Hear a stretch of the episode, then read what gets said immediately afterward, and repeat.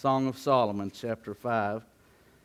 I am excited to share this with you today because the Lord has been stirring my soul for over, well, at least a week. You know, sometimes the Lord don't give me that much heads up on what I got to share with you, believe it or not. I know some pastors, Brother Sean, that'll prepare sermons a year in advance. That's, that's just not me. God bless them. Amen. I'm glad they're able to do that, but the Lord don't always give me that much heads up. But this morning, I believe God's got a word for us, and I want you to give us your undivided attention. And we'll be careful to mind the voice of the Lord and preach until God's done, and uh, God will have His will and way. And right after that, we will dismiss those of you who are candidates for baptism to the back. I'll cue you when we're ready for you to get, go back and get ready. So, everybody, stand to your feet if you're able. Honor with me the Word of God. Song of Solomon, chapter number 5. And we'll begin reading verse 1 and we'll read through verse number 6. Somebody get me some water. I am come into my garden, my sister, my spouse. Thank you, John. I have gathered my myrrh with my spice. I have drunk my wine with my milk. Eat, O friends, drink Yea, drink abundantly, O beloved. And then the one to whom he speaks begins speaking in verse 2 I sleep, but my heart waketh. It is the voice of my beloved that knocketh, saying, Open to me, my sister, my love, my dove, my undefiled, for my head is filled with dew, and my locks with the drops of the night. I have put off my coat how shall I put it on? She says. I have washed my feet. How shall I defile them?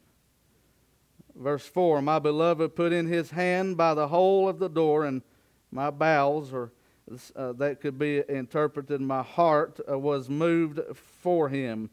Verse 5 I rose up to open to my beloved, and my hands dropped with myrrh, and my fingers with sweet smelling myrrh upon the handles of the lock.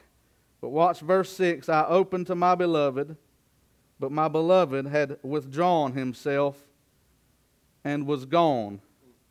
Today, my assignment is to preach a message to you that I would like to call Catch Me If You Can. Thank you, and you'll be seated in the presence of the Lord.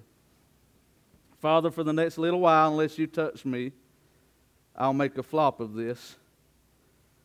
Lord, I only seek to feed the flock of God as I feel the Holy Spirit has led and instructed me to do so. So I ask for your guidance, your aid, and your help in this hour that you'd anoint these lips of clay, that I could only speak that which the Holy Spirit says to the church, and we'll be careful to thank you for what you have said to us and what you accomplish in us through the preaching of your word. In Jesus' name, God's children say amen. we uh, often get many different interpretations of uh, different portions of Scripture that we find within the Song of Solomon because it is obviously and apparently record of a, a, a love uh, relationship between a husband and a wife, but often people look at it from different perspectives. But I, I, I feel like I, I would uh, do injustice if I didn't make a comparison of this passage with that of Christ the bride, uh, I mean, Christ the bridegroom and his bride called the church. And what I see today in this passage, I want to look at it as a metaphor. For example, verse number one, it said, I am come into my garden, my sister, my spouse. I have gathered my myrrh with my spice. I have eaten my honeycomb with my honey. I have drunk my wine with my milk. Eat, O friends. Uh, I, when when I, it puzzled me at first uh, because he uh, he's inviting more than one person to this banquet. Look where it says "oh friends" with an S on the end of it.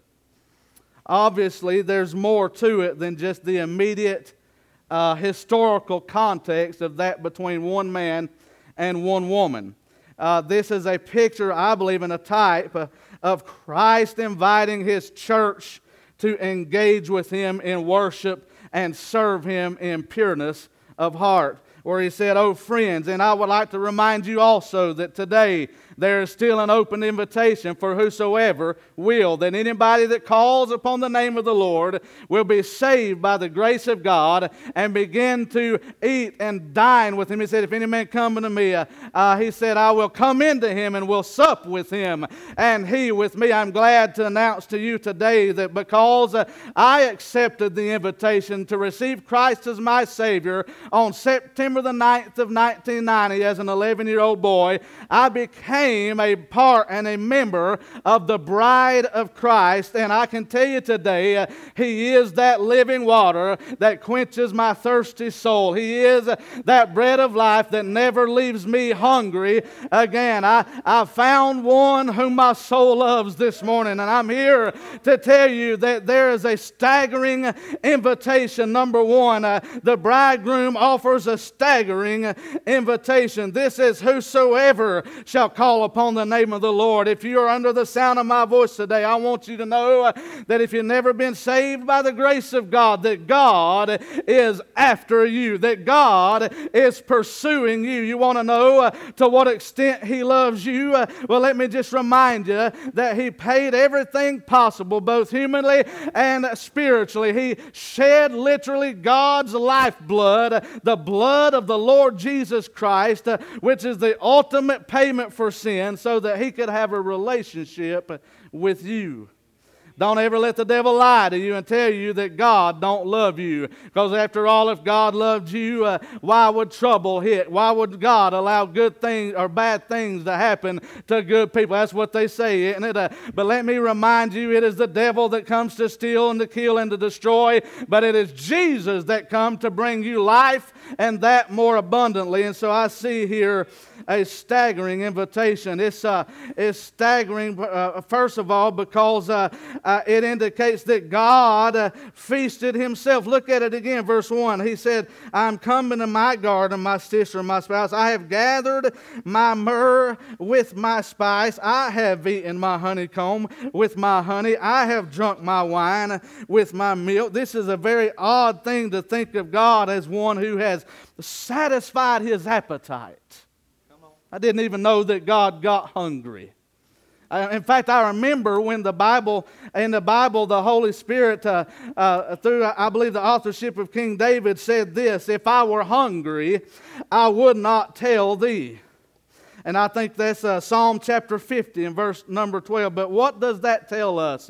Uh, in, and when we compare that to the verse we just read, uh, I want you to consider this thought with me for just a moment. Uh, even though he said he would not let us know if he was hungry, uh, he does tell us uh, when he is satisfied. And I want you to think about this for a minute. In the book of Isaiah, chapter 53 and verse number 11, the Bible said, He shall see the travail of his soul and shall be satisfied. By his knowledge shall my righteous servant justify many, for he shall bear their iniquities. Uh, think uh, with me on that thought for just a moment that God had a hunger and God had a thirst for righteousness to be fulfilled.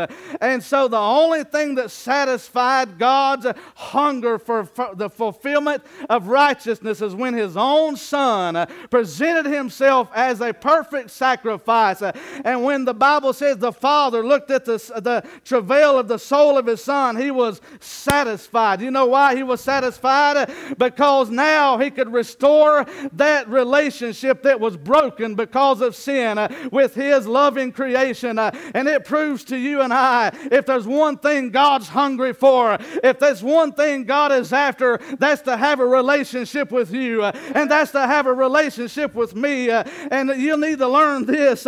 He's inviting you to come and partake of that uh, which satisfied the very appetite of God Almighty. What could possibly satisfy the appetite of God other than the Lord Jesus Christ? If you want to have that which satisfies even God, partake of the bread of life, who is called Jesus. If you want to have what satisfies the very appetite of God Almighty, amen, drink of the water of life that Jesus Christ gives freely to all who come.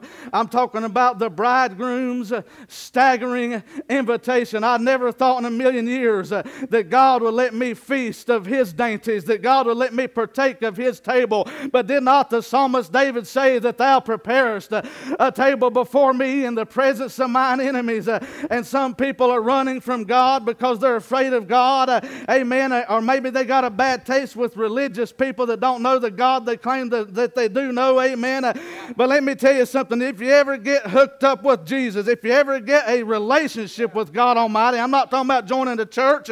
I'm not talking about being baptized. I'm not talking about teaching a Sunday school class uh, or not doing a whole bunch of religious works and exercises. But if you repent of your sin and put your faith in Jesus Christ, uh, you'll enter into a relationship that will satisfy the deep longings of your soul. Uh, that nothing that this world could ever offer you will ever satisfy you. In fact, some of you today are living with some of the consequences of your life before Jesus. Your body is wrecked, your mind is burnt. Uh, this old world has uh, chewed you up and spit you out, and you didn't think you had anything left, and you certainly didn't think God would take you. But He scooped you up with His grace and His mercy. He set you on a solid rock, He established your goings, uh, and He cleaned you up, and He made you one of His. And I'm glad for the day that I discovered that He wanted even me. Aren't you glad for that, church? Somebody say amen. Hallelujah. Hallelujah. Hallelujah. It's a staggering invitation. But what puzzled me also is that when she opened that door in verse 6, he wasn't there. We're going to go somewhere with this this morning. If you're with me, say, I'm with you, preacher. All right, all right. We see the staggering invitation. And anytime while I'm preaching, if you need to give your heart and life to Jesus, you come to this altar. Brother Sean will take his Bible and show you how you can settle get peace with God this morning. Number two, I want you to look at verses 2 through 6 with me. Once I got saved, I became the member of the bride of Christ, also known as the church of the living God. Amen. By the way, the church is not this building that we're sitting in. The church is the blood bought, born again family, member of the family of, of God. We use the word church to define what it looks like to gather together in His name. But it is the gathering together, and it don't have to be in a religiously dedicated building. We could get, meet out in a cow pasture and meet with God. Amen. But it's the gathering together of the people of God. That's the church. And what I have learned is that sometimes when you begin your walk with God, God will begin to speak to you about leaving your place of comfort for a place of intimacy with Him. And so now I want to talk to the church. I've talked to those who need Jesus. I want to talk to those who have Jesus.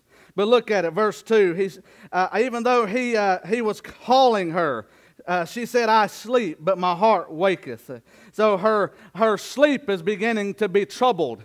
Uh, uh, have you ever been in one of those states of consciousness where you felt like maybe you was half awake, maybe you was half asleep, but something was bothering you? And I, I, I just kind of have a picture of this in my mind where she's there sleeping, trying to sleep, but she's got this nagging voice. Uh, I, I, don't mean to be disrespectful to the Lord, but it's nagging to her because uh, it's troubling her sleep, and she ends up having to get up from her sleep, and she's done made herself comfortable, and now he's calling her to a place beyond. Amen. And what I see here in verses 2 and 3, uh, uh I, I see number two, the bride's stages of response. And I want to ask you today where do you and how do you respond to God's voice in your life?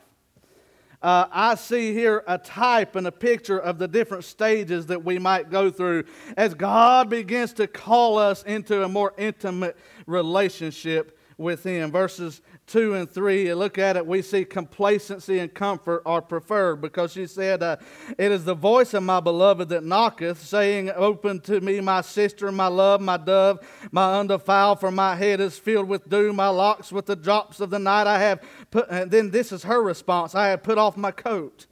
How shall I put it on? I have washed my feet. How shall I defile them? So she's uh, responding with, uh, Look, I done got ready for bed. I've done been tucked in. I've done made myself comfortable. Why would I want to get up uh, after? Why don't you come in where I'm at? But I need you to know something. Uh, sometimes the Lord comes to you and stirs you up, not to, to leave you where you are, but to bring you to where He wants to take you. Amen. This is true for the individual. This is also true for the church. Many times God wants to do more. Many times God wants to do different. But churches clamp it down and say, We've done made our bed, we've done slept in it, we've done made our comfortable uh, situation, uh, and we prefer comfort and complacency over a real move of God that requires us to move to a place that's different than what we have ever known. And we see verses 4 and 5, not only do we see the stage of complacency and comfort, but watch it progress. Verse 4 My beloved put his hand by the hole of the door, and my bowels or my heart was moved for him. So she went from hearing him, but now she's seeing his hand at work. And so uh, she, he's, he's teasing her. He's, uh, he's not letting it go. And sometimes when God wants to uh, use a church mightily, uh, he'll begin to disturb the soil like we preached about last Sunday. And he'll begin to upset things that we knew sure were right the whole time. But we have uh, since discovered that God is much bigger than any box that we can put him in. Somebody say amen right there. And all of a sudden, uh, God don't just speak to you, but you start seeing evidence of his working in your midst and it puzzles you because you were always taught to believe that God always worked this way, but I've never seen God work that way and it don't make sense to me. My theological mind cannot comprehend or wrap around the fact that God can be so different than I ever was led to believe or taught to believe or experienced. Uh, but God is so much more than any of us could ever tap into, and you need to learn. Uh, it don't matter how much you know your Bible. It don't know how, what, don't matter what kind of Bible college you went to. Uh, there's more to know of him. Amen. Uh, Job said there was so much of him that at the end of his conversation, he said, These uh, are just parts of his ways. Uh, if you look up that word parts, it means uh, just a fringe of his garment. He said, uh, We ain't even barely touched a thread on the hem of his garment. Uh, and God wants to do so much more. And so many times we settle for bed and nighttime when God's stirring us up and say, Come with me. let me show you what I've got prepared for you. Jesus said, I go to prepare a place for you. And if I go to prepare a place for you, I'll come again and receive you unto myself, uh, that where I am, there you may be also. And I know we always uh, historically have interpreted that as talking about heaven, and that's fine if you want to. But let me tell you something it's better than heaven. It is that secret place that you learn to live with God Almighty yeah. after the person of the Holy Spirit lives in your heart, uh, moves in. Uh, all of a sudden, you have direct access to the King of Kings and Lord of Lords. All of a sudden, when you were banished from His presence, now He says, Let us therefore come boldly to the throne of grace uh, that we may obtain help and mercy in time of need. Aren't you glad uh, to know that He's always calling us closer this morning? Amen. And so we see conviction and change as they see His evident hand at work, even though it puzzles her. I, maybe I thought I was dreaming, but I can't let it go, maybe she said. And some of you, I'm a little different probably than most of you are used to.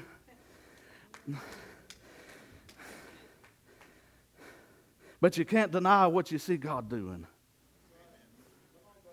You can't deny that God's working. When God begins to show you Himself, it's hard to deny. God self identifies. People who, I've heard of atheists, their whole life bump into the presence of God and immediately become converted and saved just at the self revealing presence of God. And God is going to stir you up. He's going to show you, He's going to confirm His will, His way, His word. He's going to manifest Himself to you, and you will go, but you'll have to. You'll have to go beyond complacency and comfort into a place where you begin to respond to the conviction and change that is needed because here she realized that, listen, if I'm going to follow hard after him, I, I can't stay where I'm at. I, I'm going to have to get up out of my bed of complacency and comfort and I'm going to have to go to the door where I hear his voice knocking. And boy, I'm glad it said it was his voice knocking and not his hand. Because ain't that just like the still small voice of the Holy Spirit of God saying, uh, Amen to that Holy Ghost filled preaching? And that's right. And some of you, a spirit's about to leap up inside of you. Some of you feel like shouting this morning. That's the good Holy Ghost of God saying, Listen to my voice. Uh, follow the shepherd. Uh, you're hearing it right. Follow me, uh, and you'll never thirst again. Follow me, uh, and you'll never hunger again. Follow me, and I will lead you into green pasture and still water. Follow me, uh, and I will prepare a table uh, before you in the presence of your enemy. Amen. The bride stage of response. She goes from complacency and comfort to conviction and change. And then verse 6, watch. I opened to my beloved. And I want to say at this right here at this point in the sermon, the chase is now on. She said, Oh, I got to find him now. And she goes up and she opens the door because she just heard his voice. She, Brother Sean, she just saw his hand through the hole of the door. She knew he was right there without any doubt and began to chase him. But then something happens. I want to call this number three the bewildering setback of pursuit.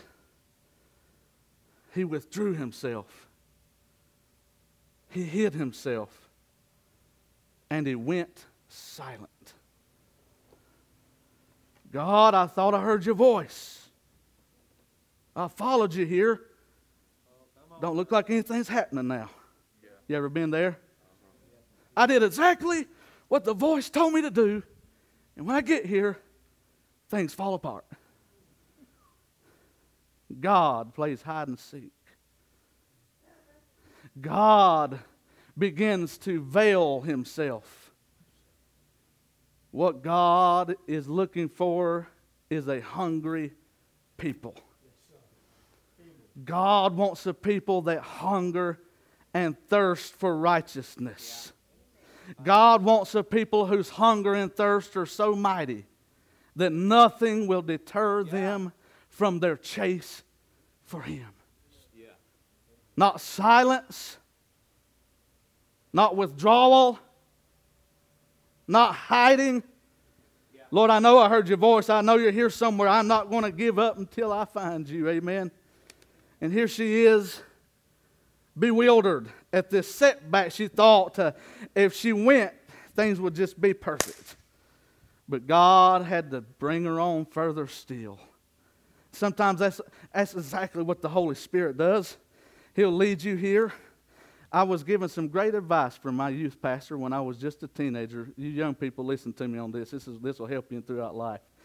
You go as far as you can see, and then you'll see to go farther. So she went as far as she could see and hear. But she knowed one thing she couldn't go back and find them. My wife and I have been praying recently through trials and storms of our personal life. Do with us whatsoever you will, Lord.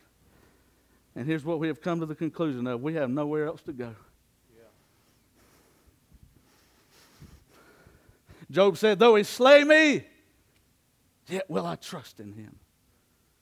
The devil is not going to rob me of my faith and my knowledge and my confidence that I heard from God and I did what God said do. And just because you're obedient to God don't mean He's going to roll out the red carpet for you. Just because you follow the voice of God don't mean everything's just going to be okay, a-okay, and hunky-dory. Sometimes the will of God will lead you right into the midst of adversity. Amen. Uh, sometimes the will of God looks different than you ever expected. And we need some Christians who are weathered and who have weathered the storm that will praise Him when they're up and praise them when they're down, uh, that will show up when they're talked about and show up when they're celebrated. Amen. Uh, that won't quit at the first sign of trouble. But God give us some Christians uh, that are bound and determined to find God in their lives.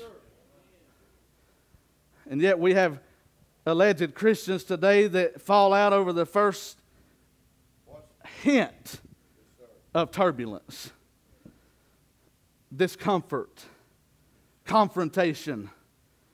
God will cause all of that in your life if it means that, that by the time you get through your trial and tribulation, you have no thing left but a, a determination to keep following Him.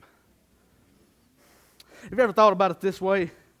We as humans uh, always We're, we're last resort kind of people. We do the hardest thing last. We do. If you're with me, say amen. We look for the path of least resistance. So when trouble comes, because we serve God, we try to fix it. We try to make it more comfortable. We try to we try our own ideas and say, well, maybe if we'll do it this way, well, maybe if we'll do it that way. What if God's trying to exhaust every last contingency plan in your heart and spirit? So that when He finally drains you of all of yourself, He knows He's got 100% of what's left of you. You ever thought about that? Maybe that trial was allowed in your life to burn up the dross, to burn out the impurities, so that you quit relying on yourself and your intellect, trusting the Lord with all your heart, lean not to your own understanding, and all your ways acknowledge Him. He shall direct thy paths. We see that he withdrew, he hid, he was silent. And not only that, but verse 7, look at this. This is, this is going to help somebody if you listen. The watchmen that went about the city found me. They smote me, they wounded me the keepers of the walls took away my veil from me. Her only crime, Brother Sean, was following the voice of God. And yet, the very people that were set by God to protect the city and the people that lived in it injured her, inflicted pain upon her. What are you doing out at this time of night? She was abused, laid open, They'd ripped her veil off of her, shamed her.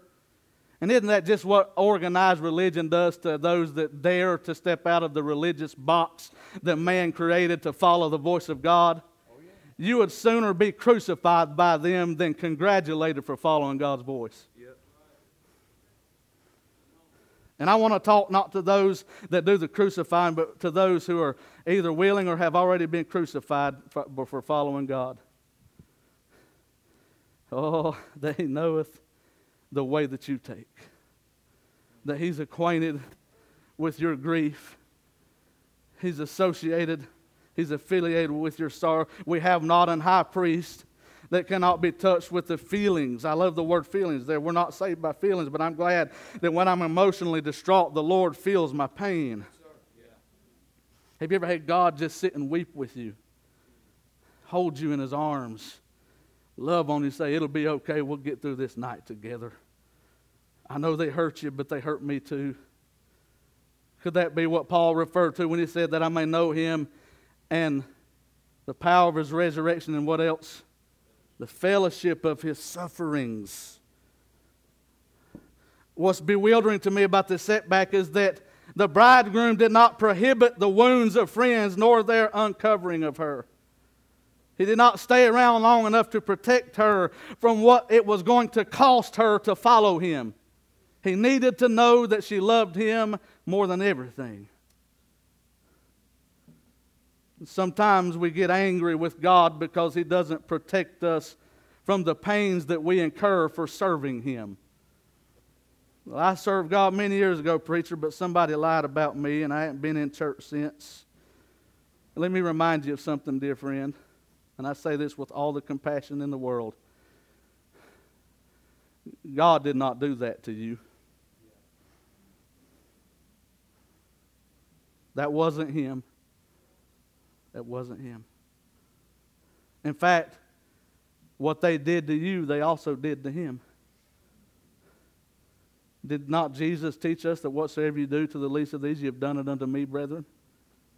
When you're persecuted for righteousness' sake, when you're injured by the very, I'm talking about the watchmen, that's even the preachers, the prophets that's supposed to sound the alarm when outside influences come in to wreck the city. They're supposed to be protecting you, but they're the ones injuring you. Aren't we there today, people?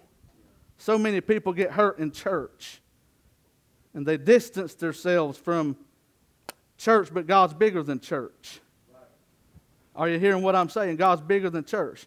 But even though the church is full of the injured and the in, people that do the injuring. Jesus has not given up on his church. And you need to know that he fellowships with you in your suffering. He knows the pain that you're going through. And if you'll follow him, he can restore you.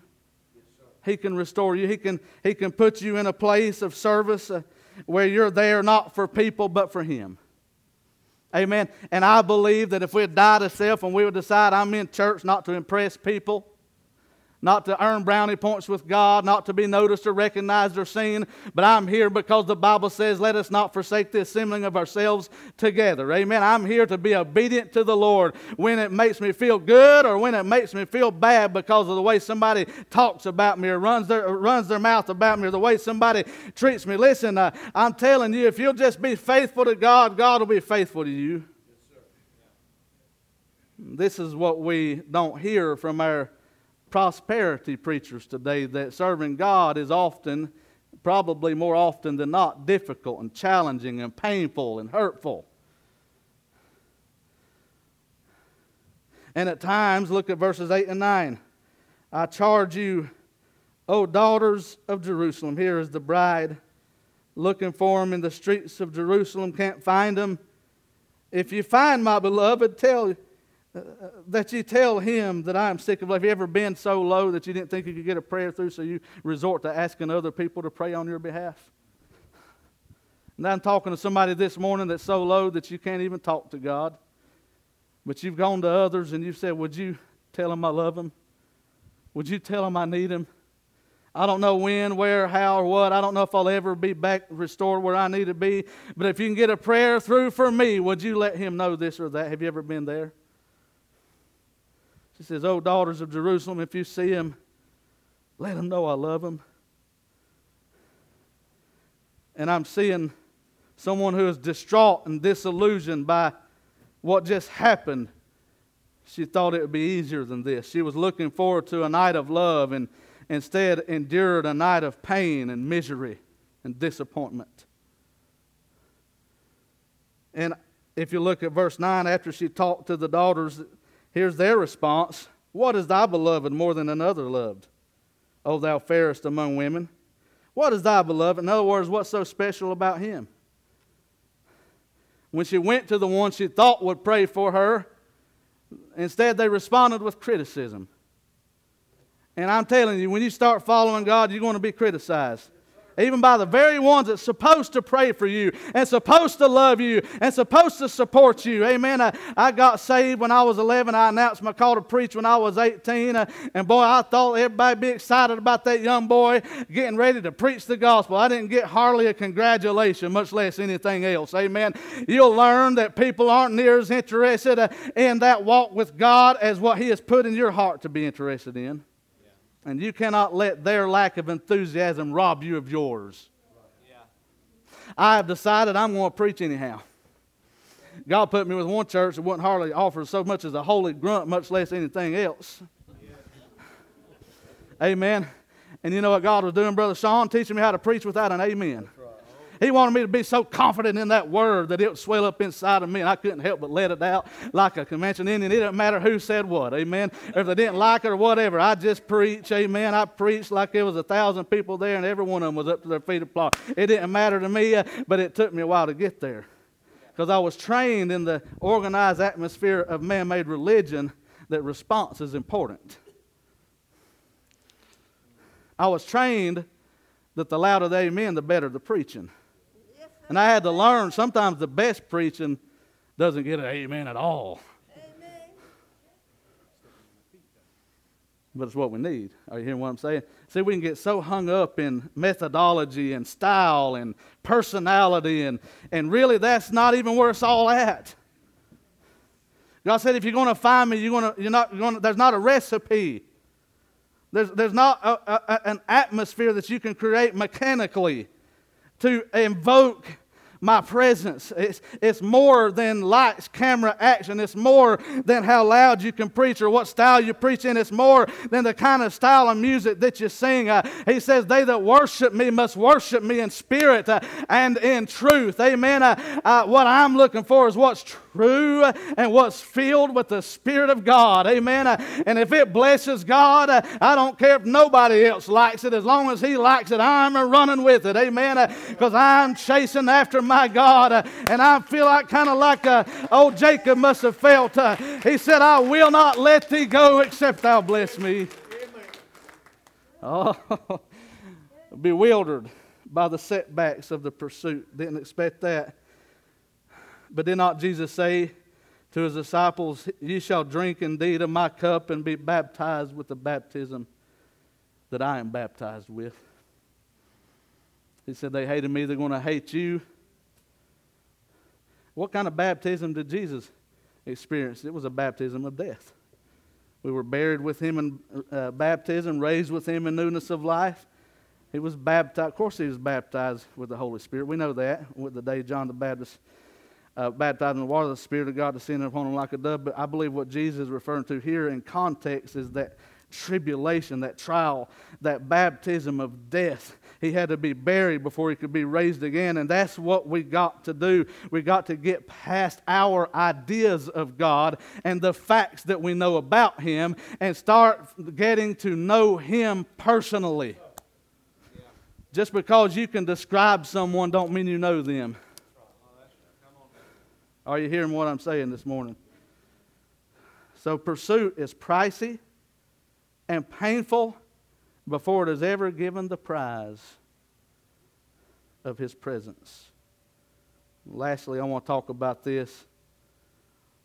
Some of those kitchen ladies might want to head toward the back if you ain't already there. Start getting things ready before the baptism. But let me look at this. Verse chapter 6. Verses 1 and 2. Now, before I go there, I, I got I got I got to point something out. Verses 10 through 16 of chapter 5, and I, I don't have time to read it all. But when they asked her what is so special about him, she began to brag on him. she began to say, Oh, you haven't heard? Let me just tell you. And maybe I should read it. Y'all want me to read it? Say amen. My beloved is white and ruddy the chiefest among 10,000. He said, not only does he not compare to many, he doesn't even compare to few. There's nobody like him. Amen. She began to brag on him, and uh, his head is as the most fine gold. His locks are bushy and black as the raven. Uh, amen. Them women always like them dark hair, dark, uh, dark haired guys, don't they? Amen. His eyes are as the eyes of doves by the rivers of water, washed with milk and fitly said, he begins, she begins to brag on him and describe what she knows about him. His cheeks are as a bed of spices, as sweet flowers, his lips like lilies, uh, dropping sweet smelling myrrh. Amen. Uh, I, I, I, don't know, I, I, I, I, believe that she not only knew uh, his kiss, uh, but she was referring to uh, the words that would come off of his lips. Can somebody say amen right there? Verse 14 His hands are as gold rings uh, set with the beryl, his belly as bright eyes ivory overlaid uh, with sapphires. Uh, she's describing a majestic king here, verse number 15. Uh, his legs are as pillars of marble set upon sockets of fine gold. His countenance is as Lebanon, excellent as the cedars. His mouth is most sweet. Yea, he is altogether lovely. And by the time she got through bragging,